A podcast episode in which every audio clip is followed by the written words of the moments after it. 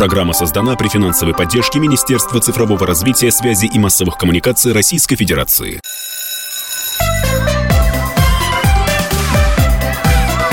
Родительский вопрос. На радио «Комсомольская правда». Здравствуйте, дорогие Итак, здравствуйте, друзья. наши уважаемые... Вот, Даша, давай, Даша, раз ты у нас в студии, давай ты. Да, начинай. Александр Борисович сегодня по зуму у нас, а также у нас замечательный с нами психолог Анна Сергеевна Кривцова. Здравствуйте, Анна Сергеевна. Доброе утро. И поговорим мы сегодня о семье, в затяжном, как это сказать, стрессе. Александр Борисович, вы мастер формулировок. Давай, да- давай, давай все-таки скажем, что Анна Сергеевна кандидат психологических наук, доцент Московского государственного психолого-педагогического университета. И самое важное еще, ну, не важное, а э, одно из, одна из важных характеристик Анны Сергеевны, что она еще и педагог-психолог в школе президент, то есть работает и как научный сотрудник, и как э, человек, э, который говорит в поле. Да, но я, как э, отец двух детей, я не могу сразу не прокомментировать новость, которую мы только что услышали в новостном блоке, о том, что э, значит, раздвижная обувь, я думаю, что э, родители, у которых, у которых больше одного ребенка, прекрасно знают, что у детей обувь снашивается раньше, чем вырастает нога. Поэтому это такая вот история Особенно понятная, да? кроссовки. Да, особенно кроссовки. Особенно кроссовки. Поэтому пока они будут раздвигаться, они уже превратятся в лохмотья, ну и слава богу. А, да, мы будем говорить об особенностях семьи и вообще о том, что происходит с семьей. А, Анна Сергеевна, а, много я читал в последнее время исследований о том, что а, происходит трансформация семьи. Происходит трансформация семьи из-за того, что меняется уклад, цифровой уклад приходит. И э, много было и уже исследований, публикаций о том, что семья э, вот в период вот этого дистанционного нашей жизни, в период пандемии претерпела очень большое, большие изменения, вот как, как какой-то такой орган социальный. А Стало больше разводов, э, больше таких вот нервных э, ситуаций. А давайте на- начнем вот с чего. А что такое семья? Давайте вот, знаете, как вот мы с вами научные люди и поговорим. Вот давайте определение семьи, потому что, в принципе, э, ну вот смотрите, даже если мы берем лингвистически, во многих э, славянских языках, э, там, польском, украинском, чешском, а семья – это ро- ро- родина, родина. Да? И вот в русском языке, смотрите, родина и семья, да, это очень близкие понятия. Вот э, что, что сейчас происходит? И, и что, что такое семья, вот с точки зрения психолога? Да, спасибо большое. Ну, во- во-первых, я приветствую всех э, сегодня.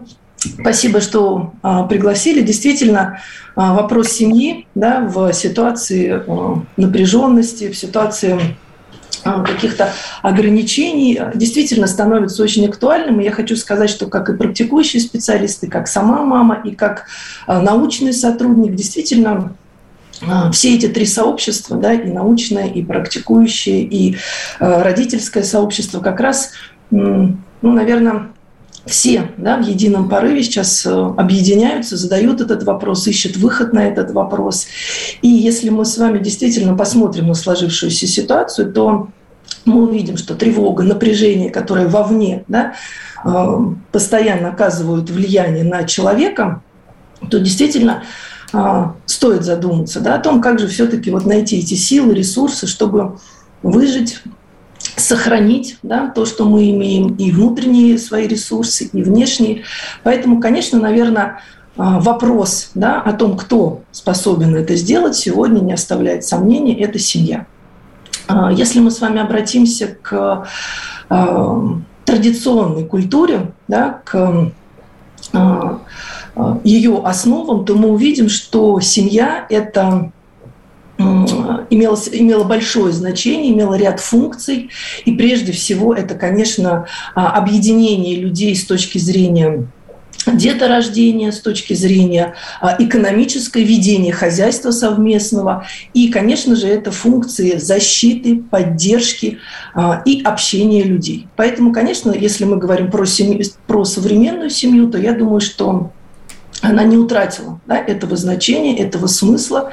Это люди, которые объединяются для того, чтобы создать общество, в котором да, рождаются дети, а, которое поддерживает определенные традиции, ценности, взаимодействует в этой конве и э, осуществляет на протяжении всей жизни вот эту совместную, совместную деятельность такую.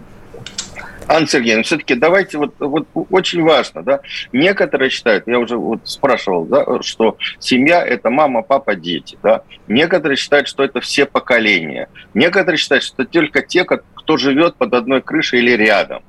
А, вот с вашей точки зрения, что семья собой представляет?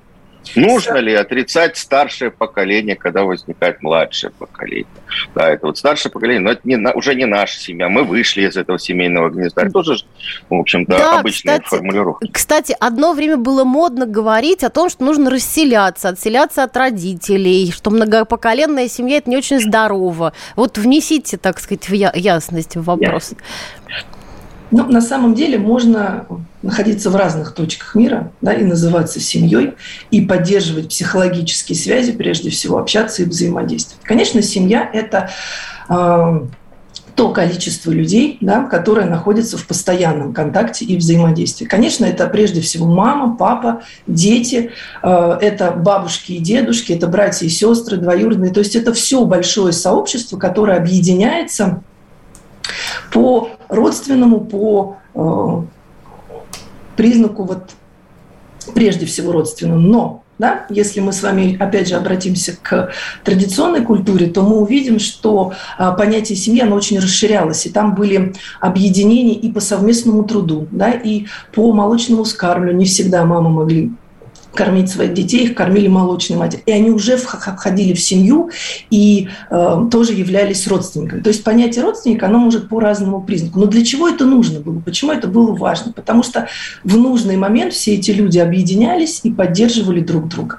Поэтому семья, да, это прежде всего то да, количество людей, которые по какому-либо признаку могут быть включены да, в это взаимодействие. А вместе они живут, отдельно они живут, это уже не такой важный вопрос, не принципиальный. А, Анна Сергеевна, ну смотрите, а, вы обращаетесь к прошлому, это понятно, что семья, как учили нас в советское время, ячейка общества, да, объединяется для того, чтобы экономически выживать, э, там, какие-то, на какие-то вызовы uh-huh. отвечать.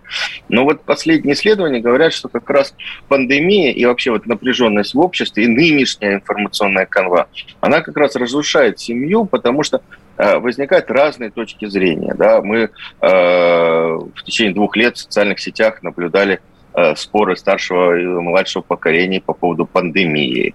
Э, это есть она или нет. Антипрививочники, прививочники, как правило, и не как правило, но часто э, линия соприкосновения да, фронта проходила внутри семьи. Они разрушали семью, потому что э, люди не могли найти, в общем, общий язык. Угу. Вот есть ли такие наблюдения, есть ли такие, действительно ли это так происходит, и что надо делать, потому что, ну, вот вы правильно говорите, что семья важнейшая ценность, э, и разногласия могут быть, но они не должны быть такие, что там сын с матерью, брат с сестрой не разговаривают. Конечно, конечно, я абсолютно с вами согласна. Действительно, а, ситуация пандемии, да, ситуация затяжной напряженности, стресса в обществе, оно является не рядовой ситуации, правильно? И мы говорим о том, что это а, ситуация, когда человек вынужден выживать. Если это пандемия, то его закрыли да, на очень узкой территории, он вынужден. И тут, конечно, не до а, каких-то глубоких да, а, внутренних каких-то там, не знаю, психологических Э, взаимодействие, здесь человек выживает, и здесь ну, как бы работают другие механизмы, другие функции. Поэтому, конечно, э, в такой ситуации, в экстренной ситуации, мне кажется, самое важное взрослым людям прежде всего договориться. Да? Договориться о тех правилах, временных, да, которые будут существовать для того, чтобы людям выжить в этой ситуации. И это очень важно. Ну, например, если мы сейчас говорим про вот нашу э, современную да, действительность, то, конечно, очень важно оградить свою семью от потока негативной информации, да, которой мы сейчас а, подвергаемся. И семья – это как раз то место, где можно да, вот создать искусственно те правила, которые помогут сохранить добро, тепло, мир, э, поддерживать друг друга Поэтому, конечно, это делается искусственно. Да? Люди садятся и договариваются, что вот есть темы, которые мы пока трогать не будем, временно. Я думаю, что все люди, которые заинтересованы и находятся в такой вынужденной ситуации, они согласятся на эти правила. Это очень эффективно работает. Ну вот, например, по крайней мере, если делать параллель да, со своей семьей, то э, моя дочь 12-летняя, мы как раз вот сели и договорились, да, что у нас есть ряд э, тем, которые мы минимально обсуждаем. Да? Но есть а, вопросы, которые мы будем... То есть я а, предлагаю, рекомендую да, семьям а, организовывать такой совместный сбор для обсуждения, да, для для того, чтобы какие-то вопросы можно было обсуждать да, и вести какие-то табу. Вот это временно. Понятно, что это не эффективно на всю жизнь. Но вот в какие-то такие экстремальные моменты, когда люди договариваются и принимают определенные правила, оно имеет смысл. Ну, а если... Анна Сергеевна, мы сейчас, сейчас э, мы, мы, мы уйдем сейчас, как я понимаю, на, на перерыв. Э, да. Я хотел бы закинуть на следующую часть вопрос. Все-таки а, наблюдаете ли вы э, какой-то распад семьи или трансформацию семьи, связанную с все-таки с цифровыми технологиями. Потому что вот я смотрел статистику, да, а, в Советском Союзе неполных семей было 14-15%. В последнее время в России уже треть семей неполные. А связано ли это с цифровым, цифровизацией, с изменением экономики? Сейчас Давайте мы вот уходим на, на перерыв, поговорим. Александр Борисович, и вернемся через некоторое время.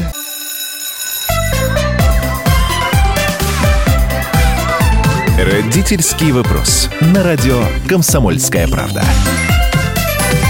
Возвращаемся в студию. Анна Сергеевна Кривцова, кандидат психологических наук, преподаватель э, Московского государственного педагогического, психолого-педагогического университета. Все правильно я сказала. Вот. И Александр Милкус, я Дарья Завгородня. Обсуждаем, э, что происходит, какие изменения происходят с семьей в последние непростые годы. И вот Александр Борисович перед э, перерывом задал вопрос о том, как влияет цифровизация на семейные отношения. Вот. Да, я еще хотел добавить о том, что у нас, у нас можно не только слушать, но и смотреть на канале э, в YouTube радио «Комсомольская правда» идет прямая трансляция. Да. Анна Сергеевна, давайте все-таки да. вот трансляция, цифровые технологии, давайте вернемся. Очень важный вопрос. Согласна. Вопрос, который э, много меня волновал, на который я тоже все время пыталась найти ответ, почему распадаются семьи, в чем причина. Вы знаете, мне кажется, это не связано в, напрямую да, с, с цифровизацией. Мне кажется, это все-таки связано с э, тем функционалом, который несет в себе семья. Прежде всего, мне кажется, это связано с ответственностью, которую люди перестают а, брать на себя. Потому что семья – это большой труд, да, ежедневный труд, а, который а, возлагает на людей которые принимают решение о создании семьи, определенные обязанности и ответственность. Мне кажется, вот основная причина все-таки в том, что мы сейчас цифровизация может быть в чем влиять? В том, что действительно есть определенный формат да, э, трансляции некой информации, которая воздействует на, на молодежь, и как раз она не всегда очень позитивная в отношении семьи. А, наоборот, мы видим, да, большинство э, средств массовой информации транслируют нам о том, что э, прикольно иметь э, детей без создания семьи, да, иметь несколько жен, несколько семей, в, в разных городах, например, да, или наоборот заниматься только собственным развитием, собственным э, каким-то продвижением себя. И вот эта э, функция, значение семьи, она как раз вот э, ну, принижается, да, или, или не ставится в на уровень значимости другими функциями. Мне кажется, как раз вопрос в этом, в том, что люди не хотят, бояться брать эту ответственность. И труд... То есть какая-то инфантилизация общества да, происходит? Да, да, да.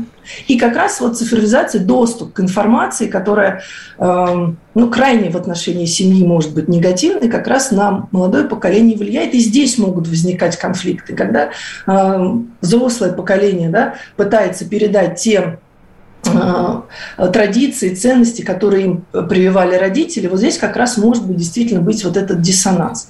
Но здесь, знаете, хочется э, тоже ну, такой вопрос для размышления. Да? Мы очень много задумываемся о, о правильном питании. Сейчас это целое направление, да, здоровый образ жизни, но в меньшей степени мы почему-то задумываемся о той информации, да, которую мы употребляем. И мне кажется, здесь очень тоже важный вопрос думать о чистоте этой информации, о источниках, которые мы используем. Потому что если этого не делать, то происходит очень сильное засорение, особенно, конечно, неокрепшей а, молодой детской психики на которую как раз, мне кажется, вот направлено все а, воздействие а.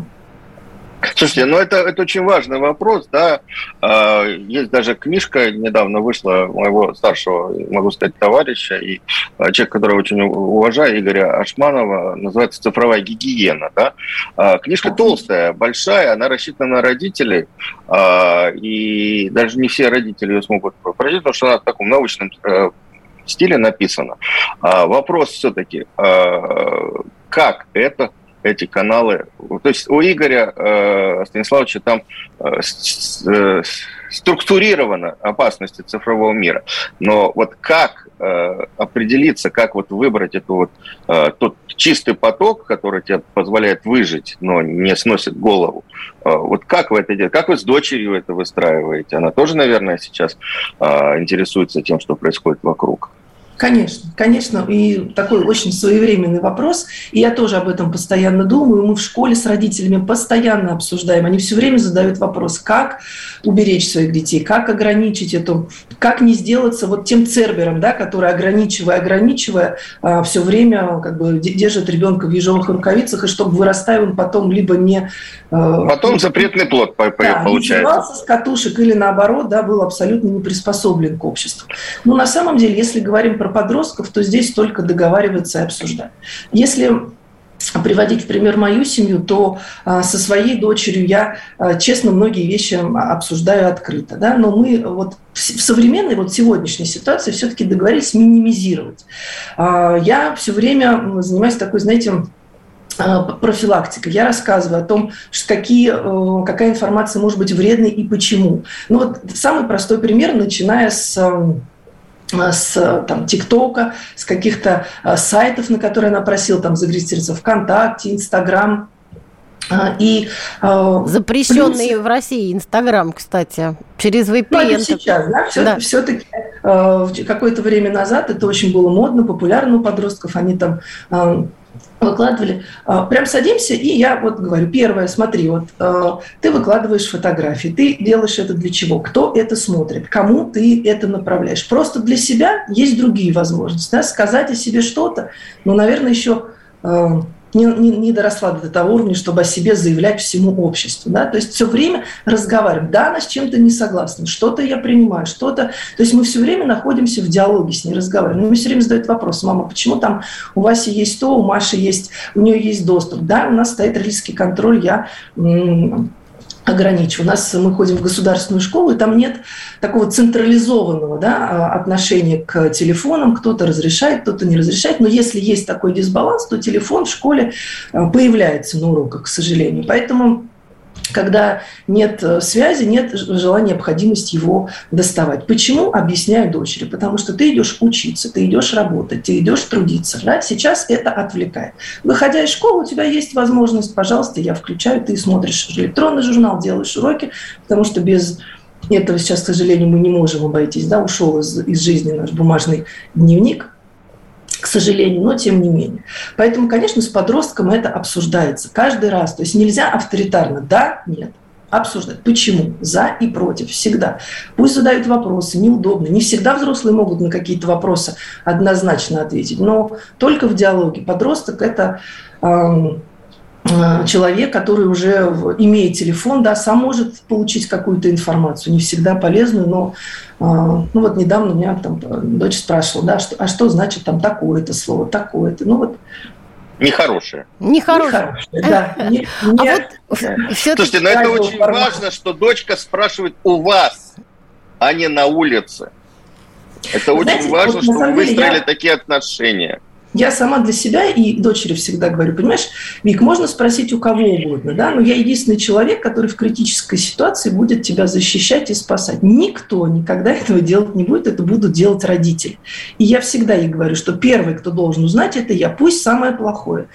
Мы потом с тобой разберемся, да, но спасать буду я. И это вот как раз про ту ответственность, да, про родительскую ответственность за своих детей. Мы очень часто слышим, что современные родители а, пытаются быть друзьями, там, да, подругами своим дочерям. Вот я для себя поняла, что я не могу быть подругой, потому что я, ну, в 12 лет точно. Может потому быть, что вы мама. Да. да, потому что я мама, и я несу ответственность за своего ребенка. И если что-то у нас, к сожалению, может произойти, да, то первое, что медицинские службы, полицейские службы, они спрашивают с родителей, а где были вы, а что делали вы? Да, я не могу сказать, что я в этот момент там, занималась своими делами. Я родитель, я контролирую ситуацию. Вот это важный момент. Поэтому, мне кажется, это тоже одна из причин вот этой инфантилизации, да, страха взять на себя ответственность, контролировать ситуацию, быть взрослым, зрелым человеком, принимать вот эти решения за себя, за семью, за детей, за своих. А вот... А, Сергей, ну, знаете, вы вышли на очень важный вопрос, э, который я хотел бы еще обсудить. А, я достаточно часто встречаюсь с десятиклассниками, мы занимаемся медиаобразованием, э, и э, большинство ребят говорят, что информацию они получают от блогеров. То есть они не используют там традиционные СМИ, они не используют там ну, то есть телевидение, а радио они слушают, может быть, иногда подкасты. Но они получают информацию, складывают картину мира из неких блогеров. Они их называли мне, я ни одного из них не знаю. Ну, может быть, и хорошо, хотя ну, мне Саша, они, они меняются. Идет. Эти блогеры, они постоянно меняются, их состав, и для каждой группы подростков свои авторитеты. В них разобраться невозможно, и запомнить невозможно.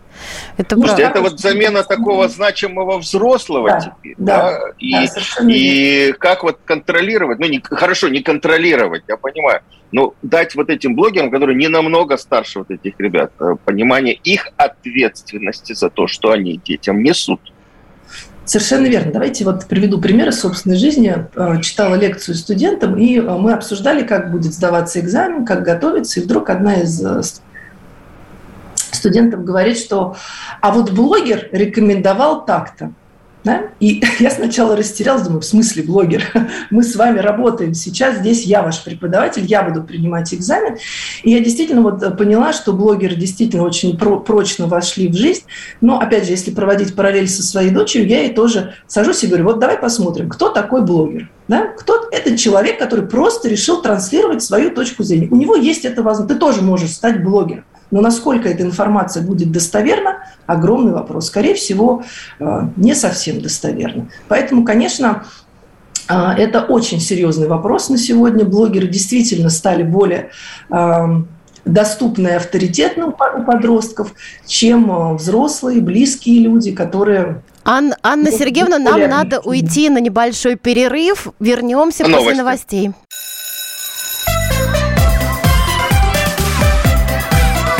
Родительский вопрос. На радио «Комсомольская правда».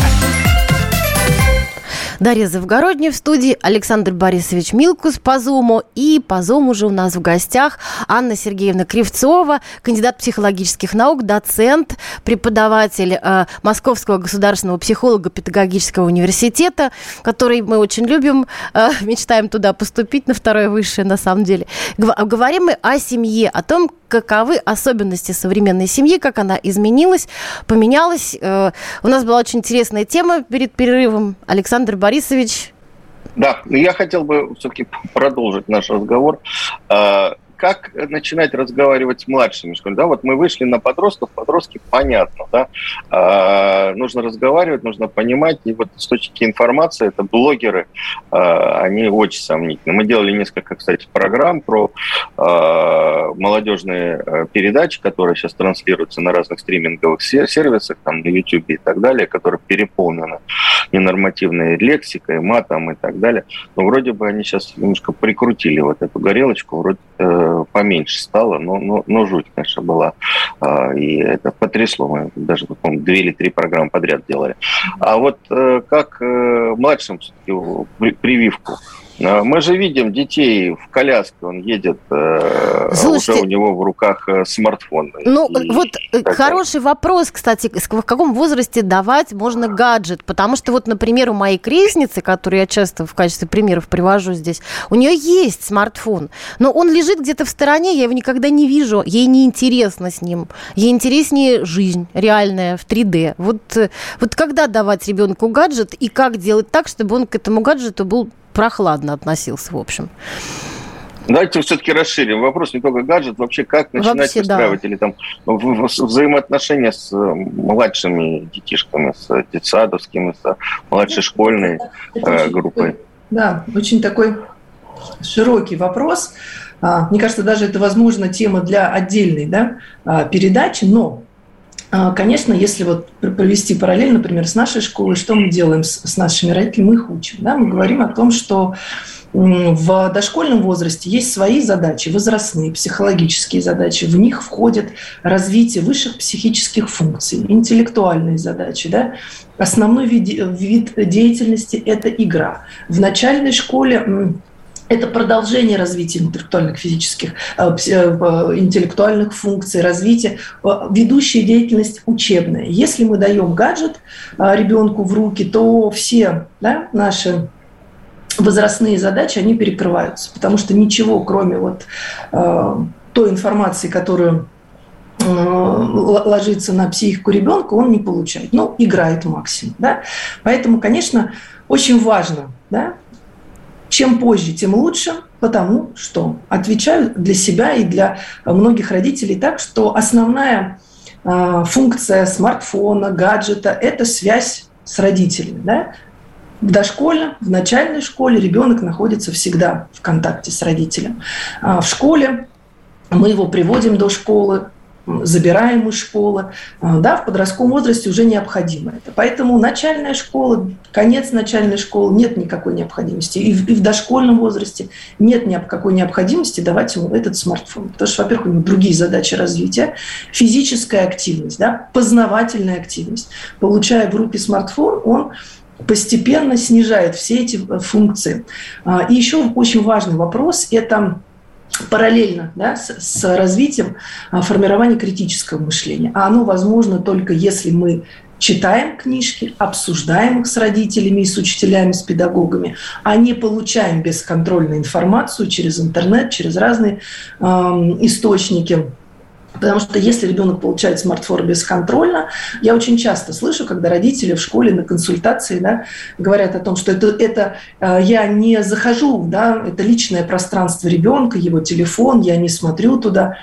Но вот очень напрасно, потому что Конечно, когда старший подросток, 16-18, ну, уже не подросток, юноша, да, это может быть его пространством. Но в начальной школе, да, в средней школе а, все-таки это очень зыбкая, да, небезопасная среда, в которой ребенок может попасть в очень неприятную ситуацию и вовремя взрослые могут не среагировать. Конечно, поэтому, конечно, ни о какой свободе да, взаимодействия с телефоном здесь не может быть и речи, только под контролем. Слушайте, э, у, нас, у нас программа все-таки про семью, да. А мы сейчас так, я вот сейчас подумал, что мы сейчас говорим о телефоне как или смартфоне как одном из членов Как семьи. члене семьи, да. Слушай, ну это же ужасно. Давайте, давайте немножко от телефона уйдем, от смартфона. А, э, вот смотрите, если, еще одна... Если спрашивать да. меня как специалиста, я вам скажу, чем позже вы дадите, тем лучше для ребенка. Чем позже, тем лучше. Ну, у нас много родителей тревожные, они э, с помощью телефона проверяют, дошел до школы, ушел из школы, дошел до, для до, дополнительных э, сейчас учреждений, дополнительных в большинстве школ электронная карточка, и родителю сразу на телефон, как только ребенок приходит в школу, это во всех государственных Это мы про Москву говорим. Про Москву. Это у нас э, Москва, которая отличается высоким уровнем цифровизации. Я бываю в регионах, где, вот мы говорим, смартфоны вообще бесполезны, потому что э, даже в деревне в Курской области интернета нет. Единственное место, где можно э, получить доступ к интернету, это школа куда положен отдельный канал, или там в Хакасе мы сейчас были, даже в райцентре, э, кроме школы и почты, э, никаких э, интернета содержащих учреждений нет. Так Тогда что... мы отвечаем на вопрос, который мы с вами вначале поставили. Да? Влияет ли цифровизация на распад семьи? Не влияет. Другие причины все-таки в большей степени влияют. Отсутствие вот этого эмоционального контакта, общения, взаимодействия личного в большей Слушайте, вот, э, вот в, этом, в этом плане вот мы хорошо выплыли как раз вот на ту тему, которую я и хотел. А, что беспокоит? И на это жалуются мне дети. Иногда жалуются учителя. А, как правило, если в школе возникает конфликт, вот вы говорите, что родители – это основа э, тылы ребенка, да? Но в последнее время многие, даже, может быть, не в последнее, э, многие родители во время конфликта встают на сторону учителям. Я прям вот несколько юных студенток первого курса, мы с ними недавно разговаривали, э, рассказывают под копирку историю, что человек остался там в 12-14 лет один на один с проблемой, потому что мама стала на сторону учителя. Учитель не может быть неправ.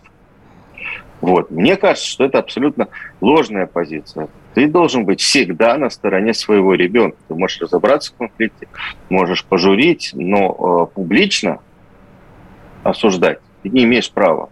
Я прав, или все-таки нужно каждый раз разбираться? Я с вами согласна. Если мы а, возьмем вот примеры школы, гуляла с ребенком из школы, смотрю, а, стоит учитель, классный руководитель, родители, и а, все втроем распинают ребенка, ругают О, его, как ты мог. Классическая, кстати, история. Вот эта картина печальна, да, такого не должно быть. Конечно,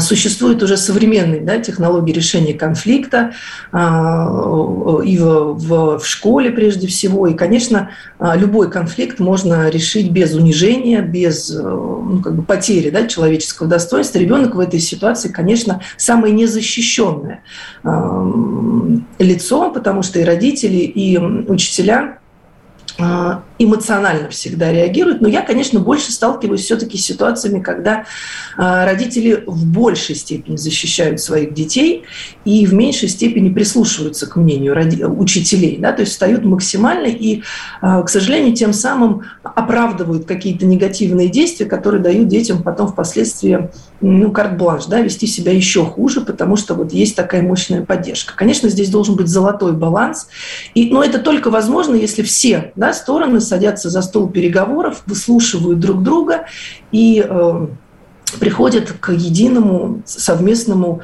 а, правильному решению. Конечно, унижать ребенка публично – это вещь недопустимая. Ну вот, а как соблю, соблюсти этот баланс? У меня, например, ученик, да, у него папа. Папа ко мне приходит как к учителю и говорит, «Э, знаете, Дарья Михайловна, я всегда на стороне своего сына. И, ну, сын ведет себя на уроке не очень хорошо, например. Сын э, может там разговаривать вслух с партой, когда не спрашивают, прерывать ход урока, там, мешать как другим ребятам. А, вот, вот что в таких ситуациях делать? Он чувствует поддержку своего отца. Это хорошо, что у него такой хороший папа, можно только приветствовать. Но вот э, как сделать так, чтобы, так сказать, ребенок несколько не, не вот не, так сказать, перетягивал на себя внимание, отнимая его у других. Чтобы вот не чувствовал безнаказанным безнаказанность. Безнаказанность, именно некую, да, такую безграничность возможностей. Ну, как, конечно, здесь мы с вами вернемся к началу разговора, когда я говорила об определенных правилах, когда люди договариваются. Также в школе, прежде всего, да, в начале года классный руководитель, учителя вместе с родителями на детских собраниях, на каких-то других мероприятиях договариваются о совместных правилах, о том, а, какие правила на уроке, как взаимодействовать. Все это проговаривается, и тогда все-таки мы можем да, апеллировать и говорить о том, что произошло нарушение. Если, конечно, нет правил, есть, нет административной поддержки, то, конечно, родители и дети будут в этой ситуации чувствовать себя более вольготно. Но если все-таки а, есть правила, да, есть определенные санкции в случае нарушения этих правил. Они на уровне всей школы определены, то, конечно, порядок и дисциплина... А что такое санкции? Какие могут быть наказания? Ну, например, если... Двойка, что ли? Ну, почему? Можно вызвать родителей, поговорить с ними, можно э, ну, дать дополнительное задание ребенку, в конце концов, если он отвлекается и выполняет что-то быстрее. Опять же, это внутри класса, внутри педагогического коллектива а, оговаривается, что приемлемо, да, что, что является действием. Чтобы правила были общие для всех. Да, да. да. Дорогие друзья, нам надо прерываться не на, на небольшой перерыв. Вернемся скоро.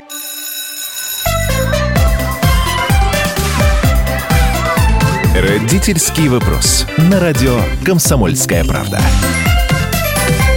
Возвращаемся в студию. У нас по зуму Александр Милкус, в студии Дарья Завгородняя. И по зуму же у нас Анна Сергеевна Кривцова, э, доцент э. Московского государственного педагогического университета, э, психолог и говорим мы о семье, о том, как складываются отношения в семье, как складываются отношения с детьми э, в ситуации длительного, затяжного, в общем, непростого положения, в котором мы все оказались благодаря пандемии. Ну и сейчас такие, в общем, э, тревожные, нервные довольно времена. Вот мы все это обсуждаем. И говорили мы Александр Борисович, вам передаю бразды правления. Вы наверняка... Да. Я хотел бы вот сконцентрироваться на последней части нашего разговора. Знаете о чем? А есть ли у вас ощущение, есть ли научные какие-то исследования о том, что э, с нынешним, нынешнее поколение, э, с поколением там, миллениалов, там, родителей их и, может быть, еще более старших людей, э, происходит разрыв культурного кода? Если все-таки э, предыдущее поколение, ну, я, допустим, с родителями, мой старший сын со мной, да, мы смеемся над одними и теми же шутками. Мы э, цитируем одни и те же фразы из там, старых советских фильмов или там, фильмов 90-х годов. Э, мы узнаем мелодии. То есть мы говорим... И даже вот люди, которые уехали, да, но уехали из стран там, 80-х, 90-х, там, 2000-е годы, те же, они понимают смысл анекдотов. Да? То есть вот это тот культурный код, когда мы понимаем, что мы разговариваем на одном языке, мы понимаем друг друга.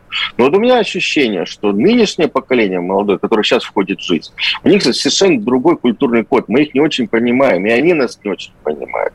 Они уже выросли на других мультиках, они не смотрели «В бой идут одни старики», условно говоря. Да? А, они э, воспитаны даже уже не на Роулинг э, там, или там, сказки Колобов, а у них другое э, пространство. Как с ними выстраивать отношения? И чувствуете ли вы этот разрыв? Вот я, например, его очень остро чувствую. Да. Я уже говорил, что я встречаюсь с десятиклассниками, с одиннадцатиклассниками. Мы говорим по-русски, но мы говорим на разных языках очень часто. Ну и младше, кстати, проявляются и в более ранних возрастах, потому что у них именно культурный код, этот набор, так сказать, культурных каких-то вещей, он у них меняется еще к тому же, э, там, периодически, благодаря модам интернетным, опять же. Совершенно с вами согласна. И действительно исследования такие есть, и подтверждают они то, что действительно детям а, современные. Но вот здесь как раз это связано с цифровизацией, да, более а, в какой-то степени, а, да не в какой-то, а значительно отличаются да, от своих предшественников, и разрыв действительно здесь э, существенен. Даже вот далеко ходить не надо. Моя дочь вместо того, чтобы сказать, мам, какая шутка, какой прикол, она говорит, мам, смотри, мем, новый мем, новый какие-то я говорю, а что это такое? Ну, это прикол такой. Я говорю, почему ты не можешь сказать прикол? Ну, все говорят мем, да? И вот я даже посмотрела, что это такое мем, но все-таки э, разобралась в этом. То есть, конечно, а, исследование, вот даже несколько проводилось э, э, учеными э, Высшей школы экономики, психологами. Они изучали достаточно большое количество а, подростков и по всей стране и существенное отличие именно в мыслительных процессах, в восприятии информации, в получении информации – и на основе этого, конечно, происходит да, определенный разрыв в поколениях. Что с этим делать? А, ну, мне кажется, и для меня это очевидный вопрос, это не оставлять а, своих детей без а, внимания и взаимодействия. Если мы, ну это мое наблюдение из опыта, если мы даем, опять же, бесконтрольно, да, ребенку вариться в потоке информации, которая на него со всех сторон да, воздействует, то, конечно, разрыв уже в начальной школе может быть колоссальным. Если у нас есть совместная деятельность, если у нас есть способы пересечения, если есть у ребенка в семье обязанности, если он умеет и приучен к труду, к любому труду, да, это не обязательно а, там, а, сейчас многие дети да, там, лишены возможности даже убираться у себя дома.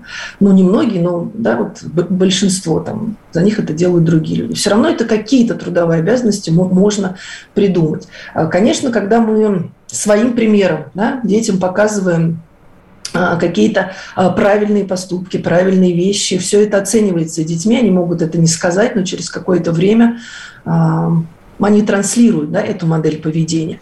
Поэтому только через совместную деятельность. Чем больше а, точек соприкосновения, тем лучше. В начальной школе... Слушайте, ну, совместно... Это понятно, да. Но вот насколько для развития семьи, как социального института, общественного института, для развития нашей цивилизации, э, э, нашей страны, вот это такой ментальный разрыв между поколениями, культурный код, он опасен для развития, для развития страны. Что э, или это ну, естественная ситуация. То есть э, будем ли мы понимать своих внуков вообще, разговаривая на одном языке? Ну, на самом деле вы же прекрасно понимаете, что даже люди, которые не владеют никаким языком, могут договориться, если есть э, цель, да, если есть заинтересованность в этом. Конечно, это опасный момент, но и для общества, и для семьи, и для страны в целом. Но если есть заинтересованность, если есть любовь и потребность внуков да, общаться с дедушками, если мама с папой а, сами звонят своим бабушкам и дедушкам, взаимодействуют с мамами и папами, да, взаимодействуют с ними, то, конечно, и внуки будут а, э, это делать. Даже если внук придет и скажет э, что-то на жаргоне, да, непонятном для деда, для деда важнее то, что пришел внук, да, и то, что он его посмотрел в глаза и обнял его. И, и принес э, какой-то вот э, свои, своим приходом принес какую-то жизнь, какую-то энергию в, э, в семью стариков. Поэтому мне кажется, что все-таки хоть разрыв и есть, но он очень в большей степени зависит от самих людей в этой ситуации, от самой семьи, да, как она решает этот вопрос, как она снижает вот этот разрыв, какими способами, понимает ли она вот этот, э, да, вот эту проблему. Если это есть, то действительно формы взаимодействия всегда найдутся. Даже просто прийти, посидеть с дедом и подержать его за руку с, бабушкой. Моей, нашей бабушке моей сейчас 94 года. Она лежачая. Она Браво. к сожалению, да, ну... уходит э, э, от нас, и мы это видим, и все это переживаем. Но я вижу, как ей важно, когда я прихожу и подержу ее за руку. Просто обниму. Конечно, ей уже ну, сложно, да, она, ей тяжело и со своим организмом справляться. Но когда приходит Женя, Женя – это моя младшая, ей 2 и 9, просто за пальчик подержаться. Они, они вообще разные поколения. Женя э, и Вика, моя 12-летняя, просто рядом посидеть. Вот мне кажется, если мы сохраним доброту, тепло, э, умение посмотреть друг другу в глаза, мне кажется, никогда поколения не разорвутся, даже если мы будем говорить на каких-то э, сложных, непонятных друг другу языках. Анна Сергеевна, ну вот как вы находите, все-таки нужно приучать детей к своей культуре, вот к, там, к, к той музыке, которую мы слушаем взрослые, к, к тем книжкам, которые мы читаем. Ведь иногда неожиданно ребенок начинает проявлять интерес и начинает заинтересовываться там, этим классическим роком или русской там классической музыкой вдруг внезапно, потому что это нравится старшему, какому-то значимому старшему по-старшему. Я эти примеры видела. Или начинает вдруг читать за поем там Булгакова. Э, там, вот, вот как вы думаете? Я не то что думаю, я просто считаю, что это прямая обязанность родителей, да, познакомиться со своей культурой и в разном возрасте разными способами. Ну, например, вот опять далеко ходить не надо, моя дочь э, в пятилетнем, шестилетнем возрасте, мы стали с ней ездить по России э, и изучать э, разных наших героев. Да, мы были э, у Бабы Яги, мы были у Ильи Муромца, мы были э, у Деда Мороза. И моей дочери сейчас 12 лет, и она ее никогда теперь не свернешь да, с идеей, что Дед Мороз существует, потому что она у него была в гостях, она с ним сидела рядом, разговаривала. Это, мне кажется, это прямая обязанность знакомить ребенка в разном возрасте разными способами, но с традициями, да, с э, культурой своей, э, своей родины, своей страны через э, поездки, путешествия, экскурсии. Да, сейчас возможностей огромное количество. Даже вот интернет-ресурсы нам в этом да, в большей степени могут сейчас помочь. Я считаю, ну, что да. Ну вот вы как раз и про культурный код и говорите вот в данном случае. Именно, именно об этом мы и говорим. Ну вот и с удивлением я обнаружила, что дети, зачастую подростки, не очень понимают советский кинематограф. Они считают, например, что в фильме «Девчата» все главные герои манипуляторы. Э, они разоблачают главных персонажей фильма «Москва слезам не верит». У них какое-то другое видение, действительно. Как вы думаете, вот с чем это связано? И спорят с родителями, ругаются даже. А я, я считаю, что это хорошо, что они по-другому могут на эту ситуацию вот. посмотреть а, и, и оценить со, со своей точки зрения. Тося из а, девчат... Вообще удивительно, что они смотрят эти фильмы. Манипулятор, Тося из девчат. Вот почему они так? Вот мне интересно. Ну, тут на самом деле может быть э, несколько причин влияния действительно а, блогеров да, на, на какие-то определенные вещи. Ну, тут сложно сказать, надо садиться с таким подростком, выслушать его и э, обсудить да, эту ситуацию, что он там увидел с точки зрения своей манипулятивных каких-то действий. Но в любом случае это хороший повод, опять же, повзаимодействовать и поговорить со своим ребенком, выслушать его и увидеть, как он видит этот мир другими глазами. Да, тут, тут совершенно гигантское поле для общения. В общем, кинематограф... Если они конечно... захотят смотреть советские фильмы. Ну, не, некоторые хотят, кстати, некоторые с большим любопытством. Дорогие друзья, к сожалению, приходится нам за, заканчивать наш интереснейший разговор. Как говорится, только разыгрались, уже программа подходит к концу. Спасибо вам большое, что были с нами. У нас в гостях была Анна Сергеевна Кривцова, кандидат психологических наук, доцент Гос- Московского государственного педаг- психолого-педагогического университета. Спасибо вам большое, что были с нами. Александр Милкос и Дарья Завгородняя тоже. Родительский вопрос. На радио «Комсомольская правда».